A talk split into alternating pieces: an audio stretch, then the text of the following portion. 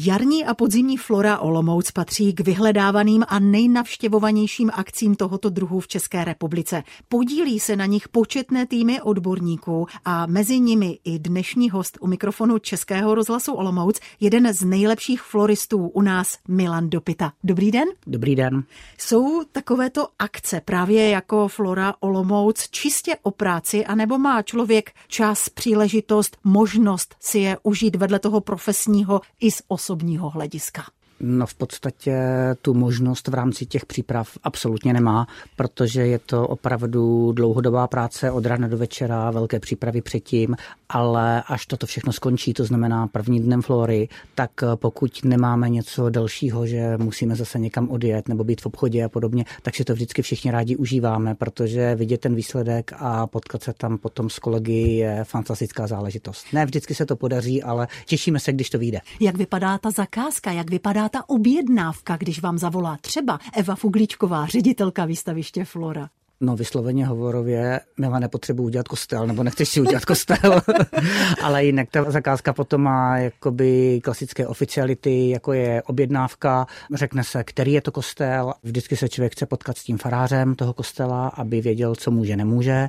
Pokud se úplně nevyzná v těch liturgických záležitostech, tak vždycky je dobrý se zeptat, co to znamená, aby nebyl nejenom nějaké fopa, ale aby to na sebe navazovalo, ladilo to. No a pak už je to klasika, návrh, počítání, je to divný u floristiky, ale počítání, protože všechno musíte spočítat, nemyslím teďka finančně, ale počty květů, velikosti aranžma a tak dále a to všechno předchází tomu prvnímu dni, kdy tam to zboží navezete a začnete tvořit. My teď konkrétně mluvíme o rozkvetlých památkách, což už je taková nedílná součást právě Flory Olomouc. Vy konkrétně jste aranžoval Husův sbor v ulici u Husova sboru v Olomouci. Mimochodem můžete se tam zajít podívat až do 15. října října. Jak velká to tedy letos byla zakázka?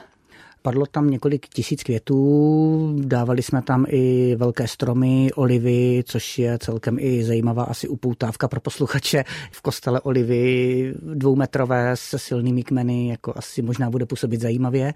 Takže bylo to několik tisíc květů, zeleně, tráv a celé to vycházelo vlastně z té filozofie té instalace v rámci toho Husova sboru.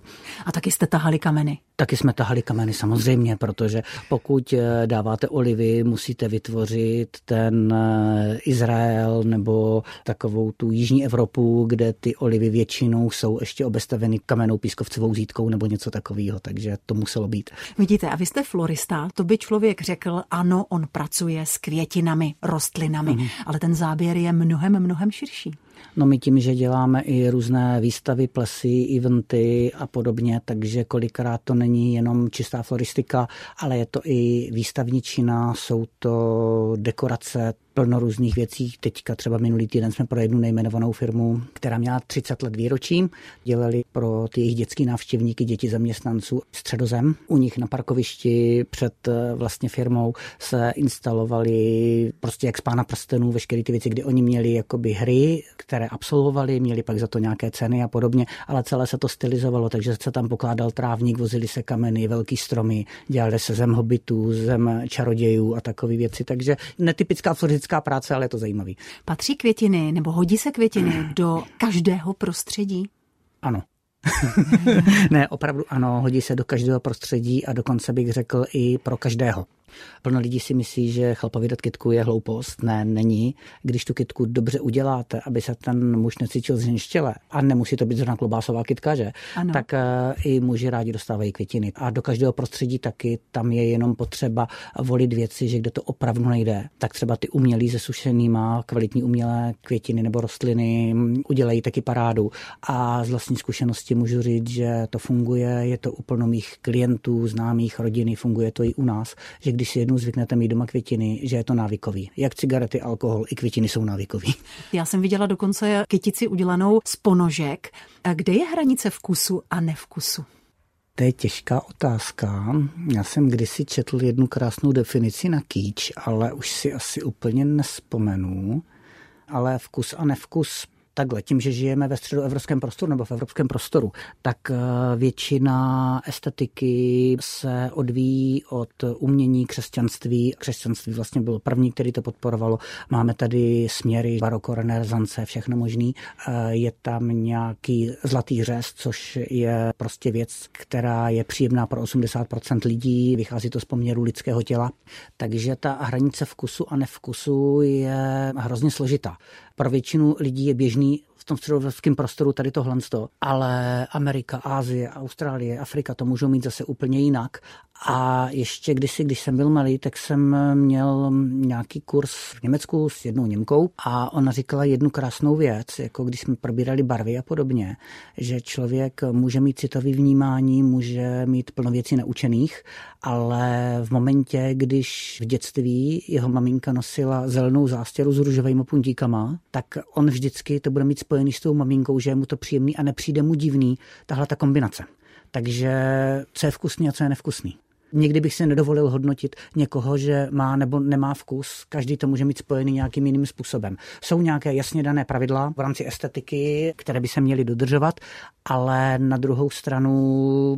Aspoň je to pestré. Tak. Je to individuální a já s tím naprosto souhlasím. Na frekvencích Českého rozhlasu Olomouc se dnes ocitáme mezi květinami, protože naším hostem je přední český florista, držitel mnoha ocenění, také člen předsednictva Svazu květinářů a floristů i porodce Milan Dopita, který se účastnil letošní podzimní flory tady u nás v Olomouci. Měl tam svou floristickou show. Je tam důležité to slovíčko show?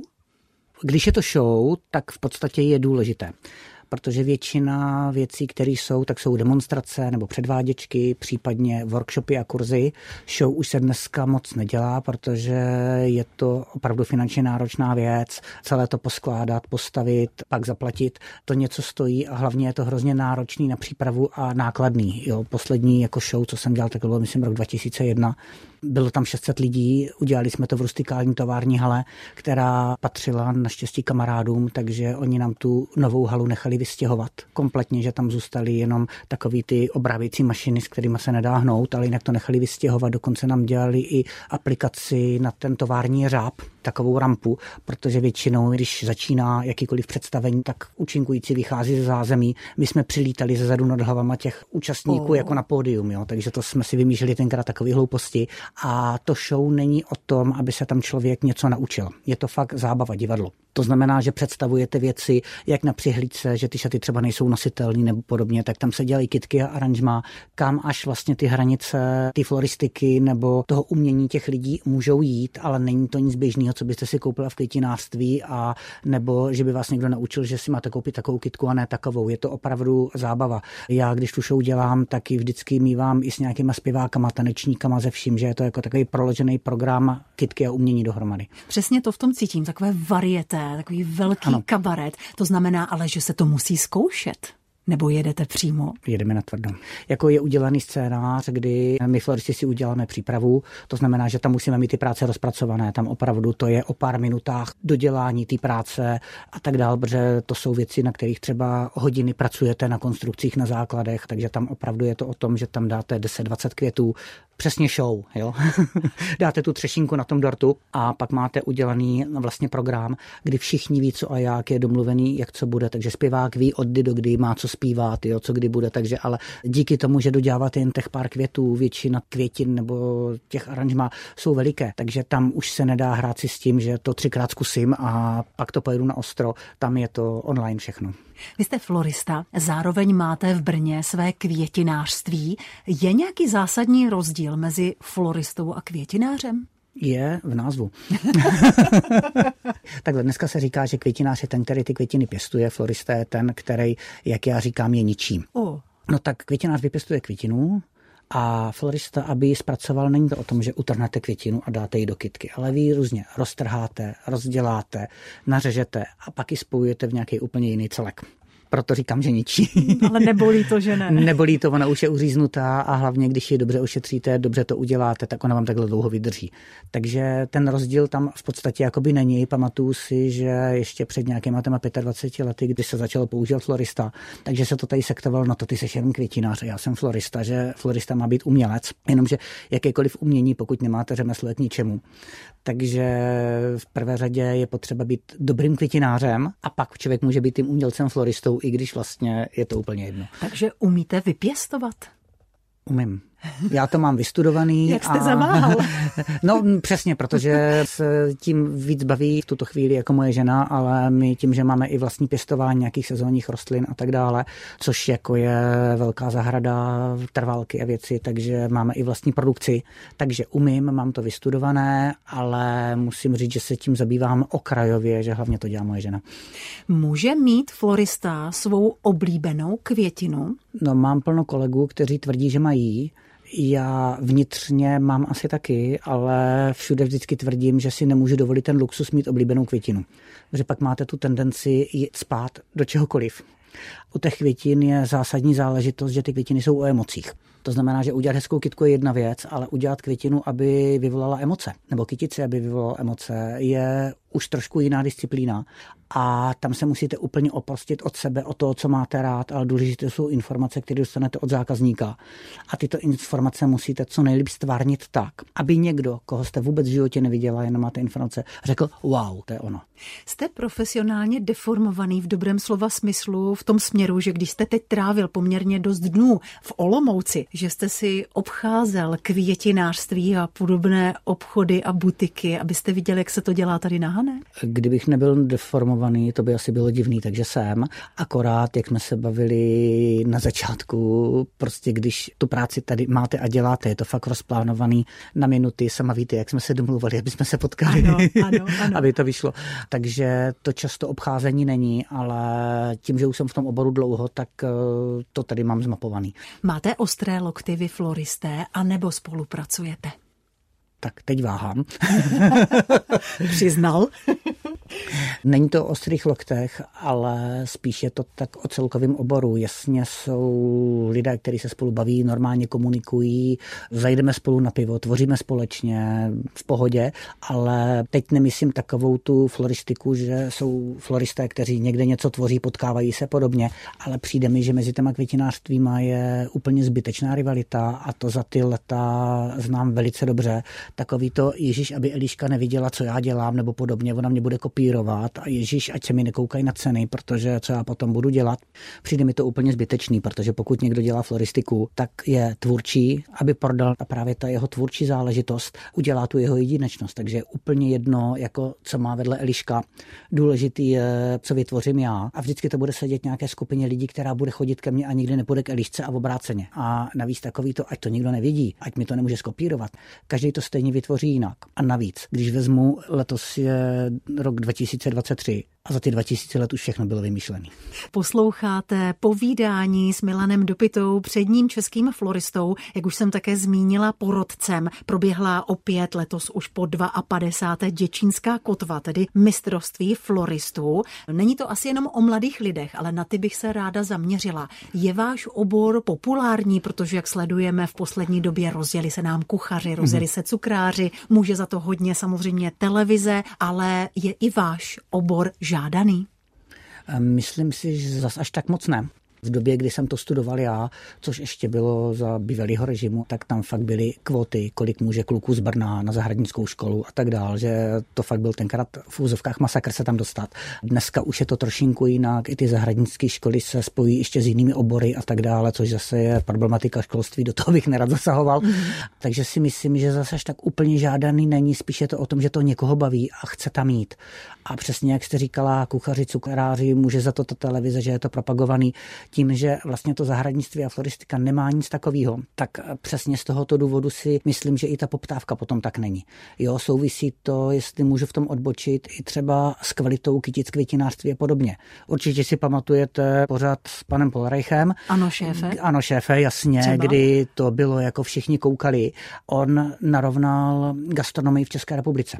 Lidem bylo jedno, co jí, kde jí a jaký a najednou rozdělovali mezi stánkem, bistrem, restaurací a fine dining. A bylo jim jasný, že všude jinde zaplatí jinou cenu a všude jinde dostanou jinou kvalitu. Zatímco v tom květinářství tohoto nefunguje a jsou úplně stejné rozdíly, jak v té cukrařině, v gastronomii, tak i v tom květinářství. Je to úplně ten samý model, akorát jenom o kvítkách. A tím, že už to dělám tak dlouho a za ty leta jsme dělali plno různých hotelů špičkových a to, takže se přes 20 let pohybuji v gastronomii. To znamená, že od těch různých cateringů a restaurací tak nepřímo dostanete školu, co a jak, tak to dokážete porovnat. Jo. A propo, když už jsme v tom gastru, Patří květiny na stůl v restauracích? Patří. Eh, myslím si, že by měly být od určité... Živé? Na stůl živé. V restauracích a podobně nemusí být úplně vždycky živé, ale na stůl živé. Minimálně bych používal sušené z hlediska chytání prachu a potom nějaké té, toho ošetření těch květin. Takže určitě na stůl živé a od určité kategorie restaurace si myslím, že by to mělo být i pravidlem. Dnes už je svět absolutně propojený. Není problém objednat si něco tisíce kilometrů vzdáleného. Znamená to, že co se květin týká, vám floristům v podstatě trvá sezona celý rok? Nám trvá sezóna celý rok. Samozřejmě jsou tam nějaké výkyvy, což je leden po novém roku a po Vánocích, kdy ten útlum přes ten obchod je tam znát, ale zase, když děláte plesy, akce a takové věci, plno známých, kteří nejsou v oboru, říkali, jo, ty teďka máš okurkovou sezónu nebo na prázdniny okurkovou sezónu, ale tam zase je plno svadeb. Takže i když vám lidi odjedou na dovolenou, firmy přestanou v úzovkách fungovat, že vlastně přes ty kitky to moc není, protože se všichni dovolenkují, tak to zase dohání svatby. Takže my tu sezónu máme celý rok, eh, dá se v úzovkách skoro cokoliv celý rok koupit, je to jenom otázka ceny. Teď jde jenom o to, jak to má kdo nastavený. U nás třeba hrozně používáme sezónní květy, to znamená, že na podzim v létě u nás neseženete tulipán, na jaře slunečnici a tak dále. I když vím, že ji umím koupit, tak když je to na objednávku pro někoho, jo, ale aby jsme měli standardně v nabídce, taky nemáme. Zdobí se ženy na těch slavnostech, plesech živými květinami a máte to rád? Mám to rád a je pravda, že je to většinou jenom v mým blízkém okolí, nebo kdo už to zažil a ví, ale běžná žena, která jde na ples, to nejsou ani procenta, to jsou promile, kteří si něco takového objednají, že chtějí na ten ples s živými květinami. Přitom náhrdelník, hlavně šperk do vlasů nebo něco takového, když máte účet ze živých květin, vám krásně vydrží. Nestojí tisíce, když chcete být velmi originální, jako v tom ano, zlatě jako a podobně, jako šperk. A opravdu si toho každý všimne a působí to hrozně elegantně. Podléháte vy módním trendům stejně jako třeba oblečení? Ne. Já osobně ne. ale obor ano. Obor ano, obor velmi, ale... A dá se ubránit? Dá se ubránit. Tam eh, je to jenom tím, jak si to postavíte v hlavě a potom asi i tou dobou, jak dlouho to děláte, když si jsem ten trendům taky podléhal, ale pak když si uvědomíte, že když má někdo oranžový obyvák a teďka bude moderní fialová, takže všechno nevyhodíte a nezměníte. A to je přesně o tom, jak jsme se bavili, jestli mám oblíbenou květinu nebo nemám. Prostě tvoříte pro zákazníka, takže modním trendům to podléhá, je to důležitý, protože ty modní trendy jsou všechny postavený na nějakých novinkách, novým zboží, který je potřeba odprezentovat a prodat. Ale zase, jak jsme se bavili, všechno už bylo vymyšlené. Takže se jenom kombinuje. Je to za mě také otázka sebevědomí a to vy zcela právem máte. Český rybníček samozřejmě máte obchozený, květiny, které rostou tady znáte, ale není těžké zjistit, že velmi rád a často vyrážíte do zahraničí. Jsou to cesty pracovní? Většinou jsou to cesty pracovní. Kde jste byl naposledy? Naposledy to byla Čína. To jsem si myslela, protože já jsem se dostala k nějakým fotografiím a to, co jsem kolem vás hmm. viděla, bylo obrovské. Bylo to obrovské, já jsem byl v té Číně poprvé, takže pro mě to bylo velmi obrovské. Ona ta Čína je obrovská, tam všechno musíte násobit krát sto po všech stránkách. I trhy. A i trhy. Byl to úžasný zážitek, jak pracovně, tak eh, hlavně i nějaký nastavení věcí, že když vám média nebo něco nějakým způsobem podají, dají dohromady a vy potom vidíte ty věci naživo, je to hrozný rozdíl a vnímáte některé věci úplně jinak. Takže pojďme k tomu květinovému trhu. Bylo to obrovský, dostali jsme se i na čínskou květinovou burzu, na tu vedlejší. Měli jsme tam čínského průvodce, takže jsme si to prošli úplně všechno mezi vozíkama na neskutečně velké hale, kde musíte jezdit, že pěšky to se úplně nedá projít jakoby za chvilku, až potom, že jsme seděli přímo na hodinách jako na burze na objednávání s těma obchodníkama, měli jsme tu šanci se fakt dostat úplně všude. Bylo to geniální a tahle ta vedlejší burza, co je ta čínská, tak je je šestkrát větší než holandská. Co se týče květů? Tam byly hlavně růže, byly tam eustomy, byla tam gypsofila a ještě... Karafiáty? Ano, karafiáty. Ty jsem totiž ano, viděla. Ano, karafiáty taky na ty jsem zapomněl a ty potom byly úžasný, že oni potom, jak to mají v těch odkladových prodejních halách, tak eh, představte si karafiáty, které jsou vysoký 1,20 m a jsou vázaný po stovkách, jo. takže to bylo zajímavé a bylo to takový velmi inspirativní jo. po barvách a to, a když vidíte prostě halu, která má na dílku nějakých 50-60 metrů a je plná těchto karafiátů, jo, tyhle ty dílky, tak to bylo hezký. Jaká je čínská floristika, stihl jste zjistit? Co chcete slyšet. Jestli jste měl šanci dívat se kolegům hrozná, pod ruce. Hrozná, opravdu hrozná. To pro mě byl jeden z těch eh, hrozných věmů, který jsem tam zažil, protože vím, že všichni světoví floristi, ti nejlepší na světě, jezdí do Číny eh, dělat demonstrace květinový. Číňani to mají hrozně rádi, úplně stejně jak Číňani a Korejci jsou prostě všude v Evropě, v Americe, na všech světových květinových výstavách, fotí, obdivují. Jsou tam špičkoví floristi, kteří dělají spíš ten azijský styl, ale jak jako úžasný. Tak jsem se těšil, jak to bude bomba.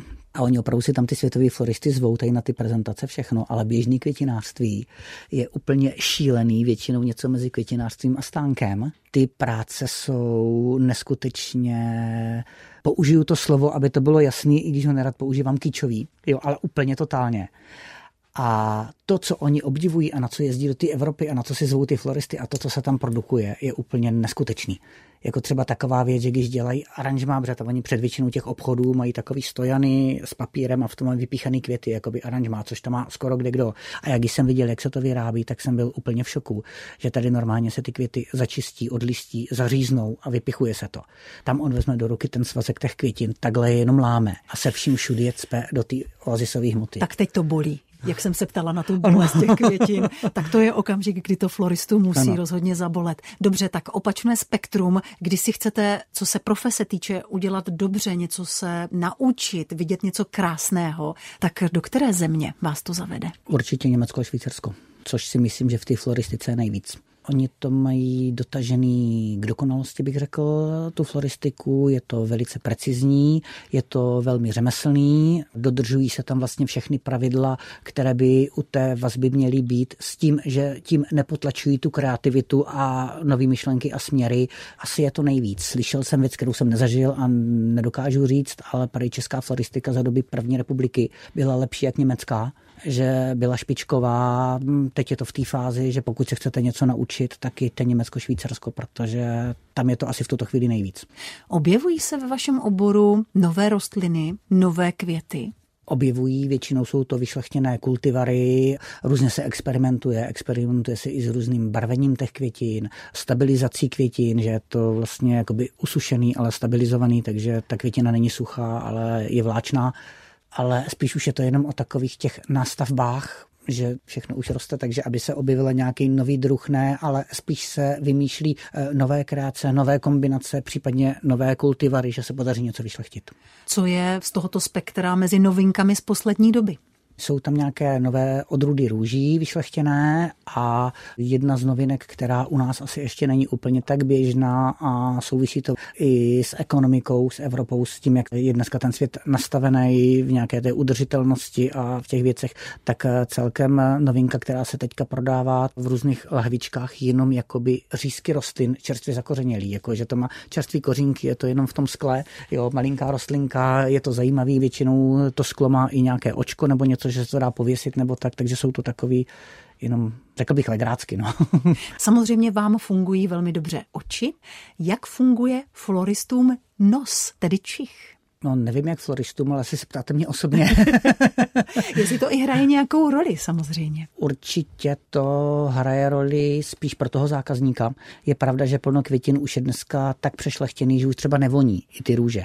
Ale když se vám podaří sehnat růže, které mají i vůni, vždycky je to hrozné plus pro toho zákazníka. Protože když dostane květinu, která voní, nejenom, že hezky vypadá a je dobře stvárněná, ale že voní, tak to je obrovský bonus na vrch dneska. Už jsme se bavili o tom, že samozřejmě obcházíte květinářství, protože jedno provozujete konkrétně v Brně, abyste se dívali, jak to vypadá jinde. Obcházíte stejně tak i české zahrady? Díváte se lidem přes ploty, co pěstují a jak? Zahrady v tomto smyslu ne, ale kdykoliv se hrozně rád podívám do nějakého parku, nějaké veřejné zahrady, kde je plno inspirace, dokonce i když jsou některé, které nejsou v úplně dobrém stavu, tak tam už vidíte, jak to tenkrát bylo dělané, jak to bylo specifikované a je to nádherný kus přírodního umění, na který se hrozně rád chodím dívat. Milane, existuje něco, jako se říká v úzovkách řeč květin? No to jste se mě nechtěla ptat, že ne? Vždycky vidím vedle horoskopu a podobných ano. záležitostí je rubrika Jak k nám promlouvá ta která květina. Vy jste odborník, tak nám teď k tomu něco ne, pověste. Přesně toho to absolutně nesnáším. Já vím, že je to úplně všude. Okamžitě půjdu na kurz někoho, kdo mi bude schopen udělat kurz na to, abych uvázal kitku a přitom splnil řeč květin, po případě ještě řeč barev jakože žlutá znamená to, tenhle ten květ znamená to a podobně, tak uvázat z toho kitku, aby vypadala, je podle mě úplně nereálný. A když podle toho uvážu kitku, tak je to podle mě ještě na další tři a čtverky, protože i ty lidi tomu běžně nerozumí. To znamená, aby bylo vysvětlené, co v té kytici je a co to znamená. Tenhle kurz absolvovat nebudeme. Nicméně, kdyby měl někdo zájem vidět vás při práci a něco se doučit, tak samozřejmě může, protože vy ty kurzy pořádáte, vy je vedete. Je jich celá řada. Já jsem si tady vypsala například základní floristický kurz, jaro v květinářství, netradiční kytice, květina v koloběhu života a tak dále a tak dále. Máme talent na vázání květin všichni? Určitě. Pokud vezmu takový ten základ, to znamená, že si uvážete květinu, tak eh, jak tvrdím, dá se to naučit. Já třeba barvy, každý říká, musíš mít cit na barvy nebo podobně. Já jsem jeden z příkladů, kdy mám barvy naučený. Opravdu jsem se je kdysi naučil, protože ty kombinace jsem neměl úplně přirozený. Dá se naučit úplně všechno. Není problém kohokoliv naučit vázat eh, kytici, která bude srovnatelná s průměrným květinářstvím tenhle ten základ se prostě je schopen naučit každý. Teď jde o to, jak je potřeba to rozvíjet, protože ten základ je o tom řemesle, o té skladbě květů a dál už na to potom člověk nastavuje. Je jenom otázka toho, jak to dlouho trvá. To je jediná věc. Někdo to má za eh, jeden kurz, někdo se to učí dva roky. Kdybyste teď přišel do mé kanceláře, tak byste na okně viděl vázu a v ní jednu velkou růžovou vonící hmm. růži. Tak to mám ráda já. Splňuje to to, co vy od těch živých květů chcete? Přesně, splňuje, protože ty květiny nejsou o tom, aby jste šla do květinářství a za každou cenu měla uvázanou květinu.